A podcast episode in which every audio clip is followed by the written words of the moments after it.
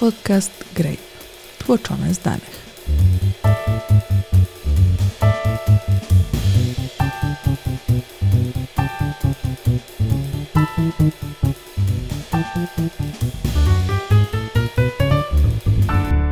Prywatyzacja po polsku. Sukces czy porażka? Wyszła nam bokiem czy na dobre?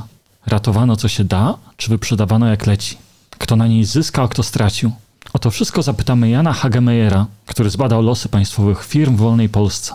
Joanna Tyrowicz, I Marcin Bojanowski. zaczynamy. Początek polskiej transformacji, rok 1990. Za prywatyzacją jest blisko połowa badanych przez CEBOS Polaków. Przeciw zaledwie 8%. Jednak im dalej w las, tym zwolenników mniej, a krytyków przybywa. Po 30 latach panuje przekonanie, że państwowy majątek liberałowie rozkradli, Niemcy wykupili, a wolny rynek dobił. Skoro wszystko wiadomo, to co tu jeszcze badać? A wy prywatyzację wzięliście na warsztat. Po co? Dla nas obojga, bo robiliśmy te badania razem z obecną tu Joanną Tyrowicz.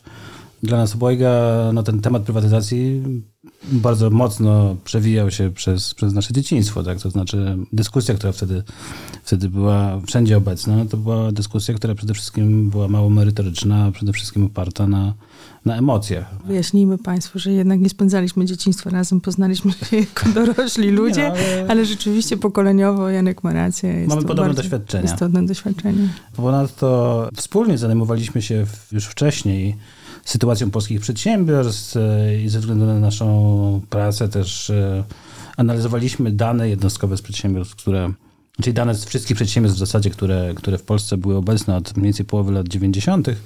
I ten temat prywatyzacji, czy wpływu prywatyzacji na kondycję przedsiębiorstw i produktywność przedsiębiorstw, no się jakby zaczął przewijać jeszcze zanim zaczęliśmy e, się zajmować samą prywatyzacją na poważnie. Natomiast no, takim impulsem do tych badań, o których e, Marcin wspomniał, no to jest przede wszystkim to, że ja na, natknęła się na książkę czterech autorów e, Karpińskiego, Paradysza Soroki i Żółtkowskiego pod tytułem Jak powstawały i upadały zakłady przemysłowe w Polsce. Książka ta dla nas była bardzo ciekawa, głównie ze względu na dodatek, który się do niej znajdował na samym końcu, czyli listę wszystkich zakładów państwowych, które były w Polsce w przededniu transformacji, czyli w 1988 roku. To nie była tylko lista. W ogóle kluczową osobą w tej całej historii jest pan profesor Żółtkowski, który w czasach dawno temu minionych pełnił jakieś ważne funkcje w Centralnym Komitecie do Planowania czegoś. Może to nie był komitet, tylko jakaś rada, wszystko jednak to się nazywało. I on, ponieważ pełnił tam te funkcje, to informacje o tych wszystkich zakładach, a w szczególności o tym, jaka jest wartość aktywów, które te zakłady posiadają, jaki jest poziom zatrudnienia oraz jakie są przychody ze sprzedaży, posiadał na takich kartach perforowanych, które brutalnie mówiąc gniły w jego garażu. I kiedy opowiedział o tym panu profesorowi Karpińskiemu, to ten postanowił te karty perforowane przerobić na formę, którą inni są w stanie przejeść, dlatego że karty perforowane to za chwilę no, ludzkość nie będzie wiedziała w ogóle, jak to czytać. I ta książka, o której wspomniał Janek, a którą w ogóle dostałam od dziennikarza, który dostał ją od któregoś z autorów e, uważających, że to jest bardzo ciekawe. Więc e, ta książka, którą e, dostaliśmy, po prostu zawierała listę przedsiębiorstw czy zakładów. I to było dość niesamowite, dlatego że te badania, o których Janek tak lekko powiedział, a które jednak zabrały kilka lat naszego życia, myśmy byli sfrustrowani zawsze dwiema sprawami. Po pierwsze, dane, na których pracowaliśmy, były zawsze zanonimizowane, to znaczy my nie wiedzieliśmy, co to jest za zakład. Wiedzieliśmy w jakiej branży, ewentualnie w jakim województwie. Jakbyśmy koniecznie chcieli zrobić jakieś dochodzenie, to pewnie bylibyśmy w stanie zawęzić listę w niektórych przypadkach, ale po pierwsze nie wolno tego robić, a po drugie co ci po tym, bo cały czas nie wiesz, co tam się wydarzyło, nie? Czyli to nie jest jakiś konkretny obiekt, tak? Możesz sobie część tych obiektów zidentyfikować. Więc pracowaliśmy na danych zanonimizowanych i pracowaliśmy na danych, które się zaczynały w roku z grubsza 95.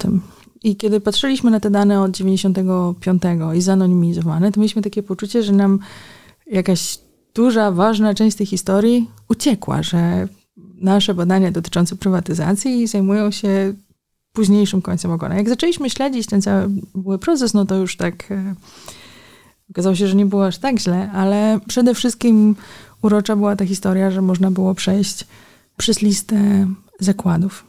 Teraz, żebyście Państwo nie pomyśleli, że to jest jakiś doskonały materiał badawczy, z którego żeśmy zaczęli, kiedy zaczęliśmy dochodzić historii. Właśnie, czym, bo macie tą listę, dostajecie ją do ręki i co dalej? Bo jeszcze trzeba wiedzieć, co z nimi się dalej stało. Grubsza Zaczęliście historia. prowadzić śledztwo? Trochę tak, to znaczy to, to, jest, to jest grubsza historia, to znaczy Znaczy ustalmy, że w tej książce była jakaś klasyfikacja, co się stało z tymi przedsiębiorstwami, ale kiedy zaczęliśmy tak sprawdzać, no to nie wszystko to, co było napisane w książce, naszym zdaniem było w pełni odzwierciedlone w rzeczywistości. de facto jakby uzupełnienie tej tabelki o takie podstawowe informacje, czyli przede wszystkim to, czy to przedsiębiorstwo przetrwało, czy zostało sprywatyzowane i najlepiej również, czy zostało sprywatyzowane w kierunku przedsiębiorcy zagranicznego, czy zagranicznego właściciela.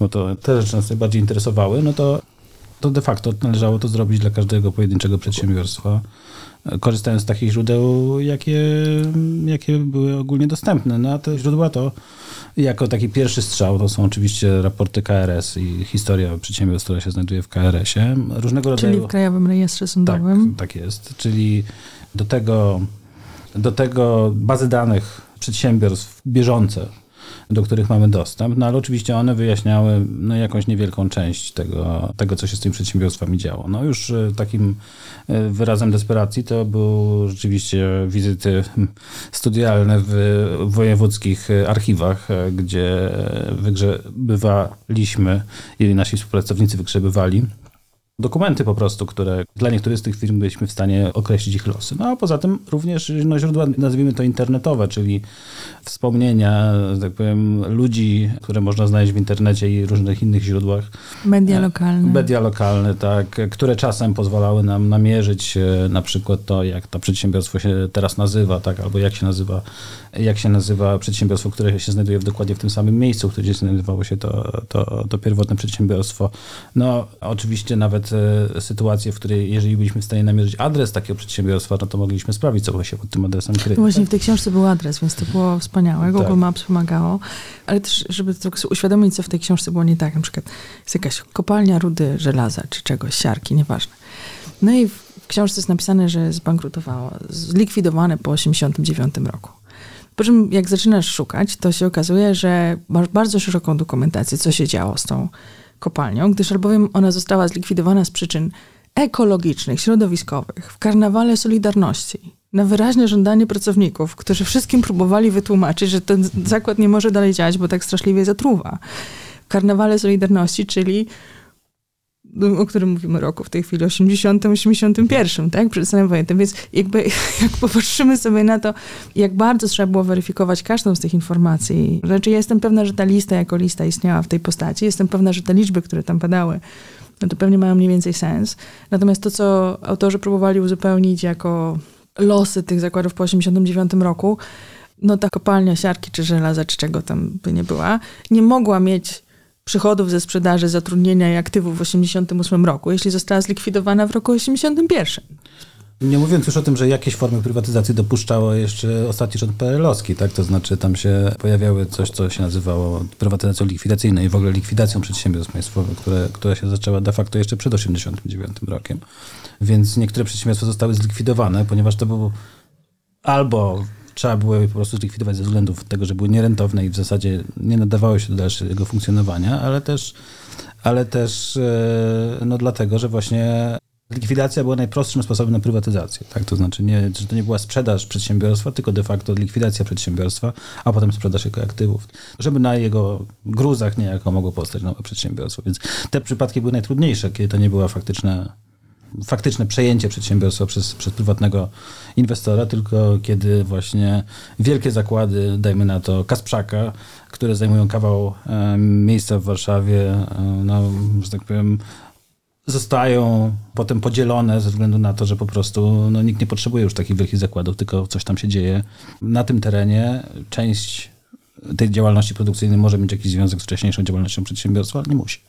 Mamy też jeszcze jeden aspekt w tej książce takiej kontrowersyjny, czyli kiedy ten zakład powstał. Dlatego, że ta książka w ogóle istnieje pod takim tytułem, że są zakłady pracy utworzone po 1945 roku, ich losy po 1989. W domyśle zakłady, które utworzył, utworzono, nie wiem jak to nazwać, które utworzył centralny planista decydujący o rozwoju gospodarczym Polski. Między rokiem 45 a 89. Tymczasem bardzo wiele tych firm, kiedy zaczęliśmy śledzić ich historię, tych zakładów, kiedy zaczęliśmy śledzić ich historię, to były zakłady założone w XIX wieku.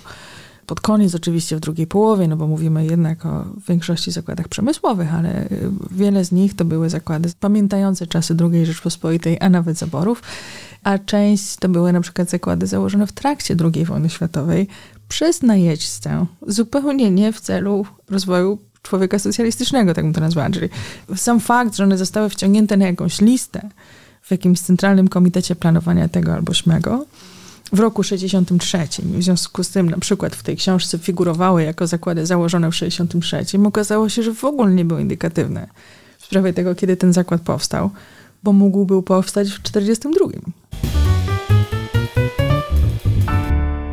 Macie tu listę.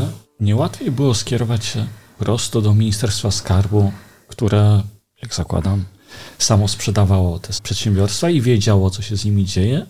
No tutaj ja powiedziałbym, nie jest tak prosto, dlatego że no to, co się działo na szczeblu centralnym i tam, gdzie, tam, gdzie niejako ministerstwo, które akurat wtedy odpowiedzialne było za te transakcje, było stroną tej transakcji, no to powiedzmy, że że te transakcje są udokumentowane w tym ministerstwie, chociaż też nie do końca, ponieważ patrząc w różne źródła, na przykład dane GUS-u, które w teorii są oparte o dane z tych ministerstw i dane z tych ministerstw, no to, to one są dość oczywiście rozbieżne i im bardziej zbliżamy się do początku okresu transformacji, tym rozbieżne są bardziej. To są duże różnice?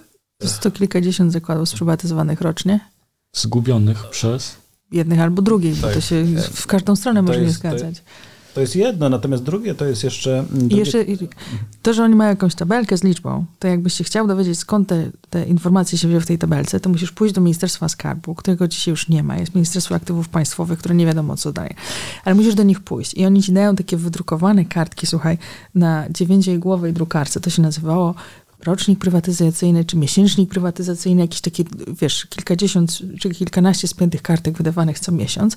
I to trzeba ręcznie prześledzić każdy z tych dokumentów, żeby z nich wyciągnąć informacje o tym, co Ministerstwo Skarbu wtedy, jak ono by się nie nazywało, co ono wtedy wiedziało o prywatyzacji, ponieważ to jest jedyne źródło wiedzy. To nie jest tak, że ktoś to zdigitalizował, że gdzieś jest jakaś biblioteka cyfrowa, że gdzieś są jakieś zbiory danych, które możesz pobrać z nazwami zakładów albo bez. Jeszcze tylko dopowiem, że Oczywiście przez to, że te ministerstwa się pojawiają i znikają i zmieniają kompetencje, to o ile na przykład jeszcze kilka lat temu na stronie tego Ministerstwa Skarbu Państwa, które tak się wcześniej nazywało, można było faktycznie znaleźć jakieś tabele zbiorcze, gdzie chociaż trochę tych danych było, szczególnie za te późniejsze lata, no to w sytuacji, kiedy to ministerstwo przechodzi, znaczy ta cała kompetencja przechodzi do innego ministerstwa, które akurat się tworzy, że otwiera, zamyka i tak dalej, no to już tego na stronie internetowej nie ma, więc de facto to jest e, jakby informacje, które widzieliśmy w internecie lat temu trzy, no to one są w zasadzie w tej chwili nie do... Powiedz mi, Janek, uczciwie, że 13, nie 3, bo tam 3 lata temu już nie sprawdzaliśmy, ale no, no tak. tak. no. tak. To jest tak, że nie tylko Ministerstwo Skarbu, czy ówczesne Ministerstwo Przekształceń Własnościowych odpowiadało za prywatyzację, ale także część to były decyzje urzędów wojewódzkich ówczesnych, prawda? Tak jest. Czy wiedza jakaś jest tam, czy to też gdzieś się zagubiło po drodze? W ogóle docelowo, czy tak domyślnie, to decydowało województwo. Zgodnie z zasadą subsydiarności, którą była w tamtej konstytucji, jest w naszej obecnej konstytucji. Dopiero kiedy jakby ktoś się zwrócił do ministra, to on przejmował ten projekt. No tylko problem polega na tym, że o ile prawdopodobnie jakaś tam zgoda szła na tę prywatyzację, no to potem już, e, że tak powiem, informacja zwrotna musiała gdzieś ginąć po drodze, no bo e, no bo to często to, co się działo na szczeblu wojewódzkim, nie było do końca zdokumentowane na szczeblu centralnym. No a niestety, jeśli chodzi o szczeble wojewódzkie, to ten poziom uporządkowania danych i ich digitalizacji powiedziałbym, że jest jeszcze mniejszy niż... Bo to jeszcze mówimy o naszych starych 49 województwach. Dokładnie. Których już nie ma. Czyli chcecie powiedzieć, że nie tylko w 89, 90 nikt nie pokusił się o spisanie państwowego majątku, skatalogizowanie go i dopiero później przystąpienie do decydowania, które z nich należy sprzedać, które pozostawić, ale po 30 latach my wciąż nie wiemy, ile z tych zakładów sprzedano i co się z nimi stało dalej?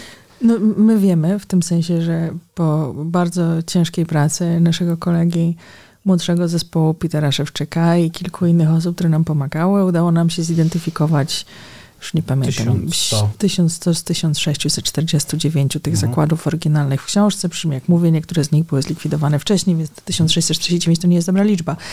W sensie jest mniejsza. To, To, to, wy, to my. nie ministerstwo. Znaczy, Nie, żeby No. było jasne, myśmy to wrzucili na stronę internetową, każdy z Państwa może przyjść, prześledzić, mamy całą encyklopedię tych e, zakładów, można sobie zobaczyć ich historię, jeśli gdzieś się pomyliliśmy, też do nas napisać, my je korygujemy i weryfikujemy, więc e, Albo cała- uzupełnić. tak jest. E, To jakby staramy się, żeby to było żywe. Natomiast to pytanie twoje nie jest całkiem bez sensu, bo na przykład nasi południowi sąsiedzi, czyli Czesi, po prostu zanim zaczęli jakąkolwiek prywatyzację, to zrobili pełną listę nie wszystkich zakładów, rozumiesz, powyżej 50 pracowników, bo tu mówimy o zakładach powyżej 50 pracowników tylko, nie mniejszych, tylko wszystkich kiosków po prostu, zakładów szewskich, fryzjerów i kwieciarni oraz zakładów zatrudniających powyżej 50 pracowników. I zanim zaczęli robić jakąkolwiek prywatyzację, to najpierw zrobili katalog. I potem y, instrumenty prywatyzacji były dostosowywane do tego, jakiego rodzaju aktywem dysponujemy. Jeśli to był zakład fryzjerski, to była lokalna aukcja, jak to chciał, to rzeczywiście od samorządu, nie od województwa, nie od administracji, przedstawicieli administracji państwa na danym terenie, tylko od samorządu na danym terenie mógł ten majątek odkupić. A w przypadku zakładów mieli jakieś tam inne mechanizmy. Ja sobie czasem żartuję, że to jest po prostu simply clever. Znaczy, to naprawdę nie wymaga dużo pomyślunku, żeby najpierw zrobić listę, zanim zaczniesz sprzedawać. Ja rozumiem, że to się wszystko zmienia i z dnia na dzień jakieś zakłady mogą zbankrutować i coś, ale no naprawdę, znaczy zacznij od listy. Ona może być niedoskonała. Może się okazać, że dwa miesiące później nie jest jakaś super aktualna w 100%, no to będzie aktualna w 98%, nie? A tu nie masz żadnej listy.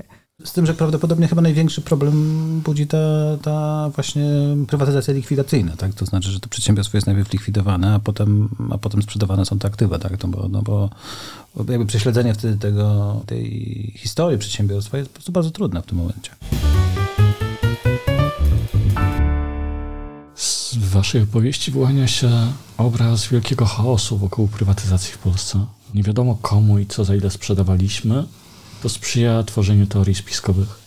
Rozprawmy się z najpopularniejszymi z nich. Majątek narodowy, dorobek pracy i wyrzeczeń naszych rodziców i dziadków rozkradziono, jak często lubią powtarzać politycy. Znaczy, przede wszystkim ja bym jednak troszkę tutaj zmiękczył to, co, to, co mówisz. To znaczy, jednak w dużej mierze wiemy, komu sprzedawaliśmy, za ile i kiedy, tak? To znaczy, no, da się to odtworzyć. Te transakcje zaszły, nie? Jakieś umowy są, zostały podpisane przez jakichś ludzi i jakieś pieniądze przepłynęły, akty własności się zmieniły. Nie ma tak, że gdzieś ktoś coś zrobił pod stołem.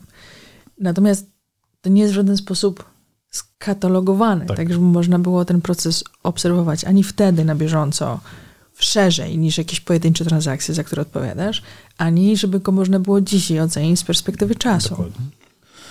Ja bym też nie przesadzał z tym majątkiem narodowym. To znaczy, pamiętajmy, że Polska to nie był kraj e, mlekiem i miodem płynący, gdzie, że tak powiem, 89 rok to było po 40 paru latach komunizmu. Ostatnie duże inwestycje nastąpiły w latach 70. I to też nie były inwestycje, że tak powiem, state of the art, które w Polsce, które w Polsce poczyniono. A potem były lata 80., które były e, na równią pochyłą, w zasadzie najstrzejszym kryzysem gospodarczym, jaki przez cały ten okres PRL-u był. W związku z tym na koniec tego, tego, tego okresu nie możemy się spodziewać, że, że tutaj to, co mamy do sprzedania, to są, to są jakieś e, perełki. Tak? Więc, To już nie same perełki. tak, no na pewno jakieś perełki tam były, natomiast no, te, te przedsiębiorstwa miały szereg problemów, które myśmy badali. Przede wszystkim były niedokapitalizowane, w sensie, że poziom tego kapitału fizycznego, czyli wartości tych wszystkich aktywów, które one miały, no on był w relacji do liczby pracowników bardzo niski w porównaniu z e, krajami zachodu, które były na tak zwanej granicy technologicznej. Czyli Nazwijmy bardziej- to uprzemysłowionymi Tak. krajami rozwiniętymi. Dokładnie. Po drugie, no, problem polegał na tym też, że co do zasady, te, te wielkie przedsiębiorstwa były często najmniej efektywne. To znaczy, że one blokowały znaczną część zasobów, zasobów kapitału, zasobów, zasobów pracy w zastosowaniach, które były głęboko nieproduktywne. Tak? To znaczy na przykład w sektorach, które nie miały szansy na, na konkurencję z sektorami zachodnimi. Więc e, Nawet wewnętrznie, to znaczy Tak. ja Spróbuję tak jeszcze powiedzieć, tak jak ja rozumiem to, co Janek mówi, bo Janek w tych sprawach zna się dużo lepiej ode mnie. Chodzi o to, że możesz mieć tego samego człowieka zatrudnionego w zakładzie A albo w zakładzie B. Jeżeli zakład A ma jakieś zielone światło, nie z powodu mechanizmów ekonomicznych, tylko na przykład polityczne albo polityki lokalnej, do tego, żeby mieć więcej pracowników, że ma zgodę na zatrudnianie większej liczby pracowników, ma łatwiejszy dostęp do maszyn, łatwiej mu jest uzyskać na przykład dolary, żeby zaimportować jakieś maszyny. To teraz mówimy o systemie centralnie planowanym sprzed 1989 roku. To ten zakład, nawet jak dostanie tych pracowników i te maszyny, to z perspektywy społecznej, naszej ogólnej, jest dużo gorzej, niż gdyby ta osoba czy ta maszyna trafiła do innego zakładu, to nawet nie chodzi o to, że wszystkie polskie firmy są złe, a wszystkie zachodnie byłyby dobre, tylko że w Polsce też były firmy mniej złe i bardziej złe. I ten drugi proces, o którym Janek wspomniał, to co w największym stopniu ciążyło z perspektywy rozwojów e, regionów w Polsce później, to jest to, że za dużo aktywów i za dużo pracowników trafiało do tych firm, które z nich umiały w sensie relatywnym zrobić najmniejszy użytek, czy najmniej dobry użytek miały z nich zrobić. Co generalnie mówi nam tyle, że no, znaczna część z tych przedsiębiorstw musiała upaść, tak? To znaczy, to znaczy raczej tym problemem tych wczesnych lat 90. nie jest proces prywatyzacji, tylko po prostu proces upadania przedsiębiorstw, który był związany z gigantycznym szokiem przed jakim stanęła ta gospodarka. To znaczy no, odwrócenie się w ogóle relacji z głównymi partnerami handlowymi, uwolnienie cen, no i tak dalej, i tak dalej. No to, to no, jakby no to, to nie ma siły, żeby żeby w, wtedy, żeby to się stało w sposób bezbolesny, tak? To znaczy, żeby, żeby przedsiębiorstwa nie musiały upadać. Natomiast no, my pokazujemy, że co do zasady prywatyzacja jako taka w kontekście przetrwania przedsiębiorstw była bardzo korzystna, tak? To znaczy przedsiębiorstwa prywatyzowane miały znacznie większe prawdopodobieństwo przetrwania niż te przedsiębiorstwa, które nie zostały sprywatyzowane.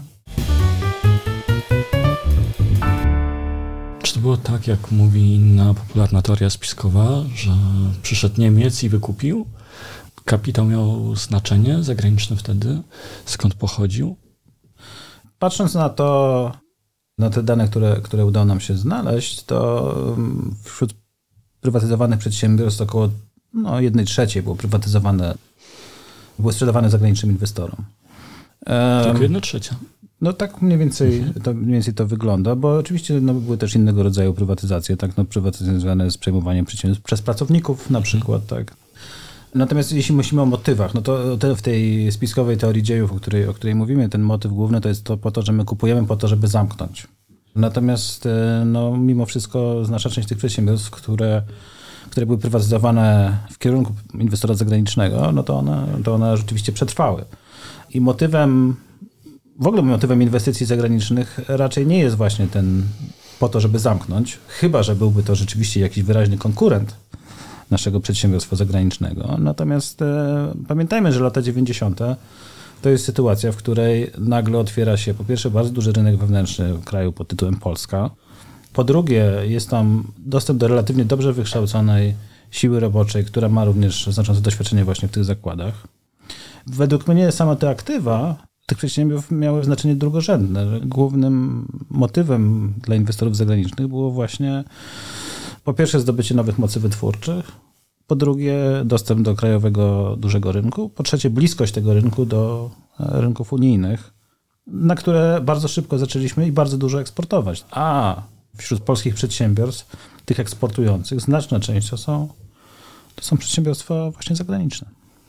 Więc, e, żeby temu nadać e, taki trochę kontekst, po pierwsze z tego naszego ćwiczenia wynika, że ze wszystkich zakładów państwowych, które były aktywne w 1988 roku, 60% działa do dziś. Więc stwierdzenie, że jakby tam większość upadła, jest nawet na poziomie danych. Nieprawdziwe. Większość z nich przeżyła.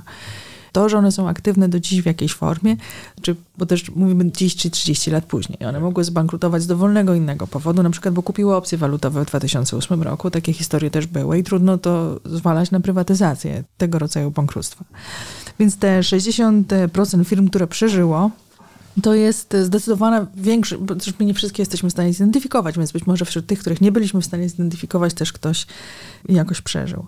Jest ta historia o tym, że to jest jakaś masowa upadłość e, tych firm, czy zakładów, czy likwidacja, to po prostu na poziomie danych się w ogóle nie trzyma kupy. Jeśli chodzi o te sprywatyzowane, no to z nich przeżywało powyżej 80% i znów te, które nie przeżywały, czasami bankrutowały, dlatego że zbankrutowały zagraniczny właściciel zupełnie niezwiązanych z prywatyzacją powodów. Po prostu bankructwa się w gospodarkach rynkowych zdarzają. Bardzo byśmy chcieli, żeby było ich niewiele, ale się zdarzają.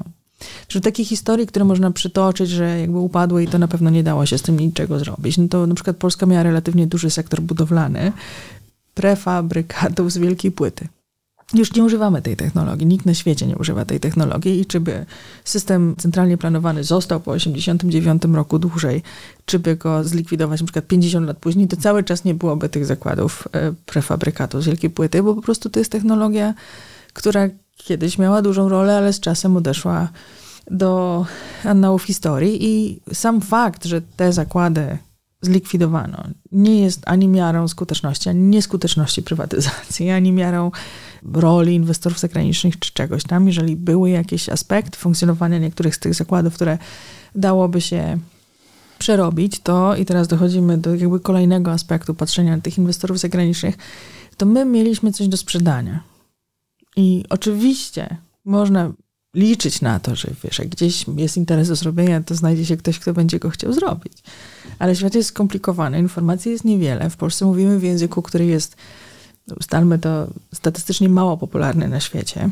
E, więc e, jakby nasza zdolność informowania zagranicznych inwestorów o tym, że jest jakiś atrakcyjny kawałek jakiegoś dużego biznesu, który można przejąć i coś z niego zrobić, była bardzo zróżnicowana. Były takie regiony, gdzie to działało, czy lokalne społeczności, gdzie to jakoś działało sprawniej. Były takie, gdzie tej sprawności zabrakło. Na pewno były też takie branże, gdzie po prostu tej sprawności zabrakło też na szczeblu centralnym. No, prywatyzacja to jest bardzo trudny proces. Jest nie mniej trudny niż kiedy łączą się firmy w sensie merger and acquisition. Więc jakby patrząc z tej perspektywy, sam fakt, że ta historia się skończyła 60% sukcesem, to ja bym powiedziała, że mamy więcej szczęścia niż rozumu, szczególnie, że jak już wstaliśmy, działaliśmy w znacznej skali chaosu. I, I to jest taka, jakby na poziomie liczb, bardzo ważna sprawa. Że skąd to takie przekonanie, że wszystko upadło i likwidacje i coś tam. Po pierwsze, na pewno są takie historie jak ta wielka płyta, które no po prostu upadły. No to jak ktoś pracował w tej branży albo miał z nią coś wspólnego, no to nie ma innego doświadczenia. Czy musi mieć doświadczenie negatywne. Druga historia to jest to, że często kiedy upadał zakład, to upadał zakład relatywnie duży, to znaczy dla społeczności lokalnej on był jakimś takim istotnym punktem odniesienia w tym mieście, w tym województwie czy w tym regionie. W związku z tym to jest taki rodzaj doświadczenia traumatycznego.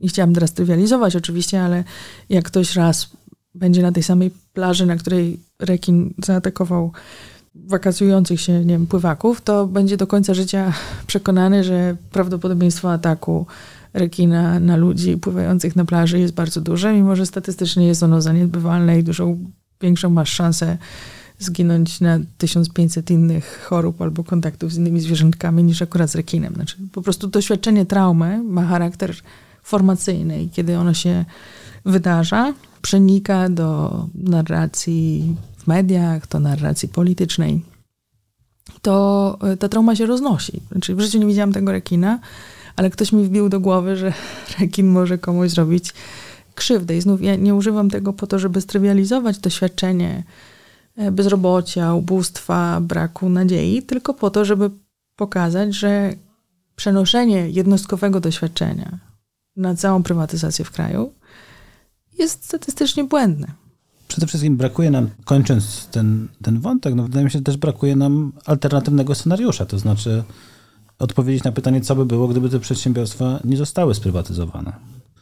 Widzimy, że w tej bazie, którą mamy, w tych przedsiębiorstwach, które zidentyfikowaliśmy, wśród przedsiębiorstw, które nie zostały sprywatyzowane, to przetrwanie przedsiębiorstw, jego jego procent był znacznie, znacznie niższy. Tak? To, 30%. To znaczy, to jest zupełnie odwrócone, odwrócona relacja w stosunku do tego, tych przedsiębiorstw prywatyzowanych. Oczywiście mamy tutaj też tak zwane efekty selekcji, to znaczy, to znaczy no, prywatyzowane co do zasady były przedsiębiorstwa, które ktoś chciał kupić, czyli takie, które potencjalnie rokowały, bo to jest nie tylko kwestia chęci do sprzedaży, ale również chęci, chęci samego kupującego. Więc, więc z pewnością na pewno te przedsiębiorstwa, które nie zostały sprywatyzowane, to część z nich to były przedsiębiorstwa gorsze. Oczywiście były tam też takie przedsiębiorstwa, które moglibyśmy nazwać jakimiś kluczowymi czy strategicznymi, które z powodów e, innych niż czysto ekonomicznych nie zostały sprywatyzowane. No ale mimo wszystko jakby ten poziom przetrwania przedsiębiorstw niesprywatyzowanych był, był bardzo niski. W swoich badaniach nie ograniczyliście się tylko do śledzenia losów prywatyzowanych przedsiębiorstw. Zbadaliście też, czy na rozwój firm w wolnej Polsce, a nawet na całe regiony, miał wpływ błędy centralnego planowania w PRL. Jak to policzyliście i co się okazało? Tak, już y, trochę mówiłem o tym, jak to policzyliśmy. To znaczy, w ogóle interesowało nas jako takie główne pytanie badawcze, które, które, które tutaj stawiamy w naszym projekcie, stawialiśmy w naszym projekcie, to, to było pytanie o tak zwane właśnie niedopasowanie zasobów, czy niewłaściwą alokację zasobów, czyli to w jakim stopniu to centralne planowanie było nieefektywne i jakie to ma, jakie to ma skutki na przyszłość. No i jednym, jedną miarą tej nieefektywności no to jest to, ile mamy kapitału w przedsiębiorstwie na jednego zatrudnionego w porównaniu z krajami zachodu, czy z krajami tymi, jak ją Anna to ładnie nazwała, e, już nie pamiętam teraz jak.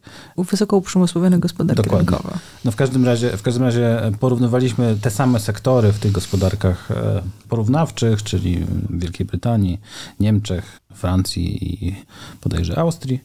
I sprawdzaliśmy, jak w, w tych samych sektorach właśnie ten, ta relacja kapitału na zatrudnionego się, się kształtuje i jakby to była jedna z naszych miar, jedna z naszych miar nie do inwestowania, czy nie do kapitalizowania tych przedsiębiorstw państwowych w Polsce.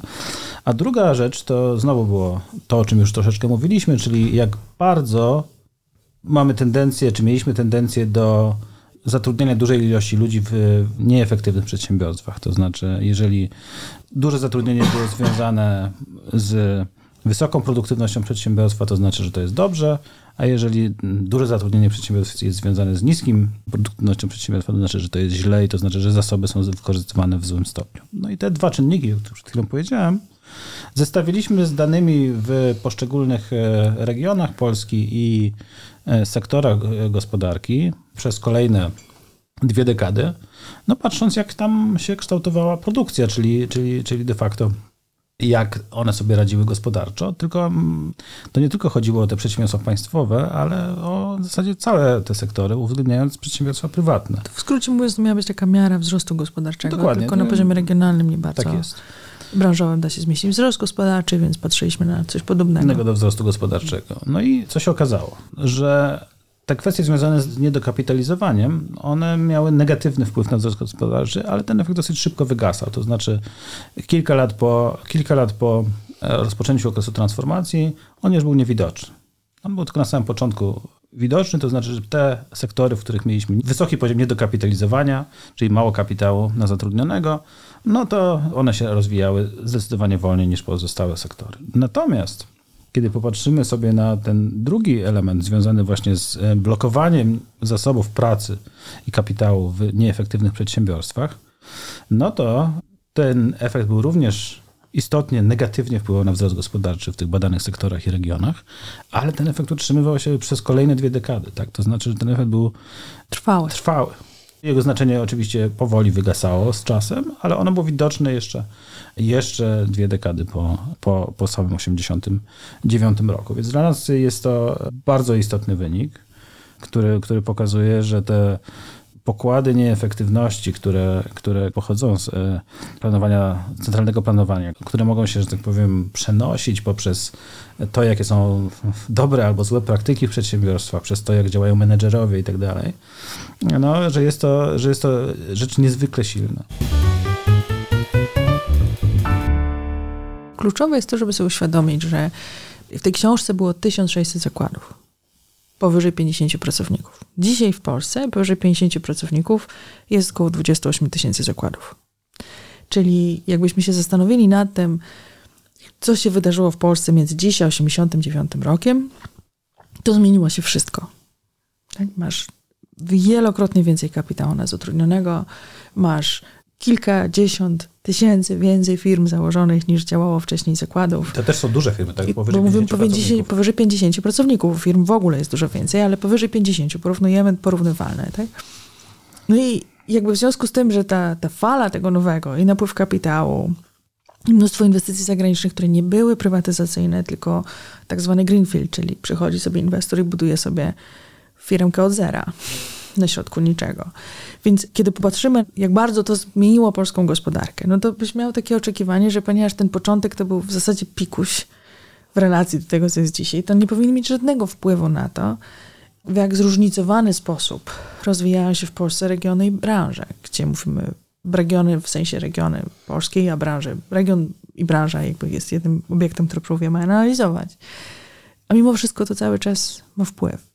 Czyli jest jakiś mechanizm, który kieruje cały czas większą część aktywności gospodarczej w te obszary, gdzie my ją po prostu w nieatrakcyjny sposób wykorzystujemy. Czyli zmniejszamy nasze własne szanse rozwojowe przez to, jak źle coś kiedyś wymyślił centralny planista. I jak sobie pomyślisz o tym, że to jest 30 lat później cały czas jeszcze działa, no to dużo potrzeba więcej zrozumieć o prywatyzacji. Między innymi po to, żeśmy zrobili ten projekt, że, czy tak, chcieliśmy się dowiedzieć czegoś więcej o danych, ale chcieliśmy przede wszystkim zobaczyć, jak duża jest ta rola błędnych decyzji centralnego planisty, bo jak się popatrzy na inne gospodarki czy inne kraje, to ten problem właściwej alokacji zasobów z czasem odgrywa znacznie większą rolę, nawet niż innowacje i, i, i samo dokapitalizowanie gospodarki. To znaczy, no to ten centralny planista to może sobie to nawet dobrze wymyślił, tylko, tylko potem sama realizacja tego planu mogła Długie być rodzinne tak. tradycje u Janka w rodzinie Oskara Lange trzeba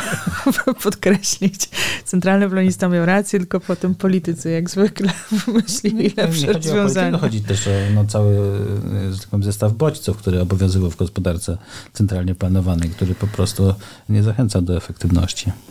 Ja y, jeszcze przypomniałam sobie, że w tej naszej bazie prawdopodobieństwo bankructwa zakładu sprywatyzowanego polskiemu inwestorowi, w sensie polskiemu kapitałowi. Dwukrotnie wyższe niż prawdopodobieństwo bankructwa zakładu sprywatyzowanego zagranicznemu inwestorowi. Więc y, czy były jakieś historie, że przyszedł ktoś po to, żeby wykupić i zamknąć? No my tego nie wykluczymy. Nie mamy jak tego zrobić, kiedy pracujemy z dużą bazą 1600 przedsiębiorstw. I na pewno znajdziesz jedną taką historię, może znajdziesz kilka takich historii. Natomiast w sensie statystycznym zagraniczny inwestor zwiększył szanse przeżycia w porównaniu do krajowego. Oczywiście mogło być tak, że zagraniczny inwestor lepiej umiał wybrać, który zakład kupić, ale dlaczego miałoby tak być? Znaczy, po polsku nie mówił zakładów, nie znał rynku, nie znał rynek, się zmieniał, więc jakby tak jak normalnie byśmy bardzo dużą rolę przykładali temu, co Janek określił mianem efektów selekcji, to jest bardzo ważne, o tyle w tym całym chaosie lat 90.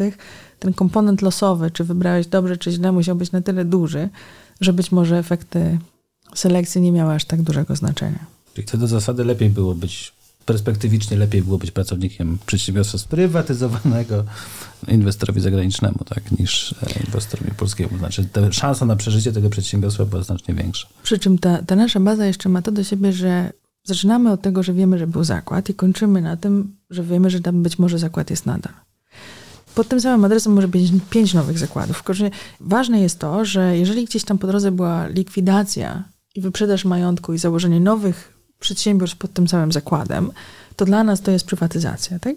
W sensie z perspektywy danych, tak jak my je analizujemy, to to jest prywatyzacja. Dlatego, że ten sam majątek w tym samym miejscu dla tych samych ludzi dalej tworzy możliwości wytwórcze. Mm.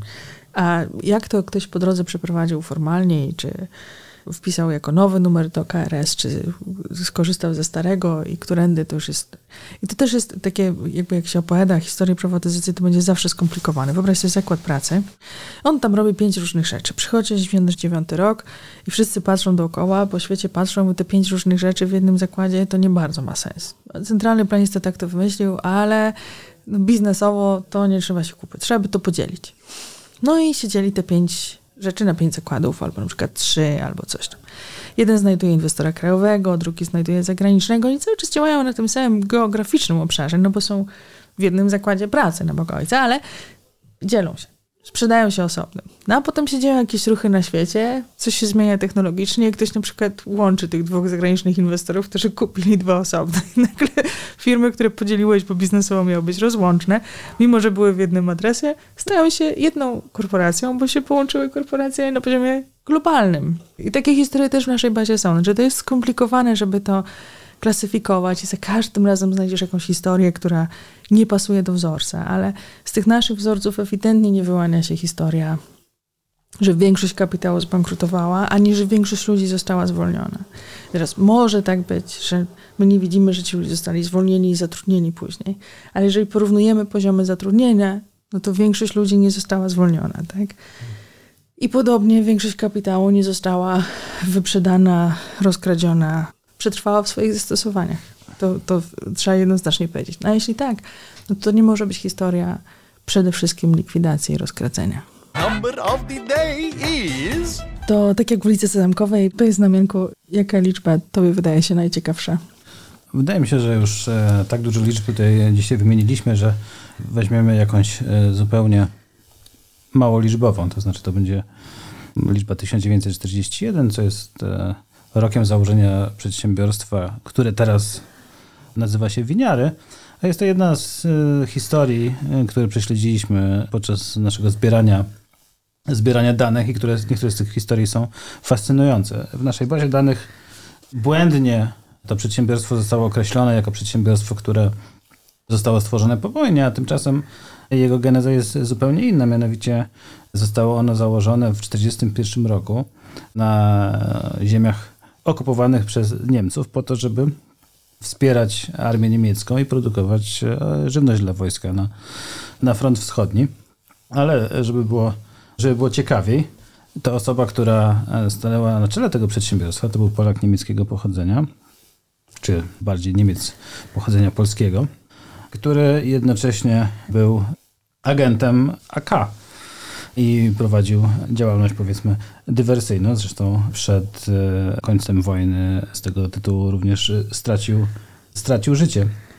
No a przedsiębiorstwo, które zostało założone właśnie w ten sposób przez, e, przez Niemców, e, przekształciło się zaraz po wojnie w przedsiębiorstwo państwowe Winiary, które z powodzeniem istnieje do dzisiaj po procesie prywatyzacyjnym, który miał miejsce w badanym przez nas okresie. Fascynująca historia. Dziękujemy, że do nas spadłeś, Janie. Bardzo dziękujemy za odwiedziny. Ja dziękuję. Naszym gościem był Jan Hagemeyer. Program prowadził Marcin Bojanowski i Anna Terowicz. Zapraszamy za dwa tygodnie. Dziękujemy. To jeszcze nie koniec. Dziękujemy za odsłuchanie naszego podcastu. Tworzymy go dzięki wsparciu finansowemu Fundacji Wolności Gospodarczej. Wszystkie badania z tego odcinka są w jego opisie, a także na stronie greypork.pl i w naszych mediach społecznościowych. Będziemy wdzięczni za wszelkie uwagi i komentarze, co się podobało, a co powinniśmy poprawić. Zapraszamy za dwa tygodnie. No i teraz już koniec. Do usłyszenia.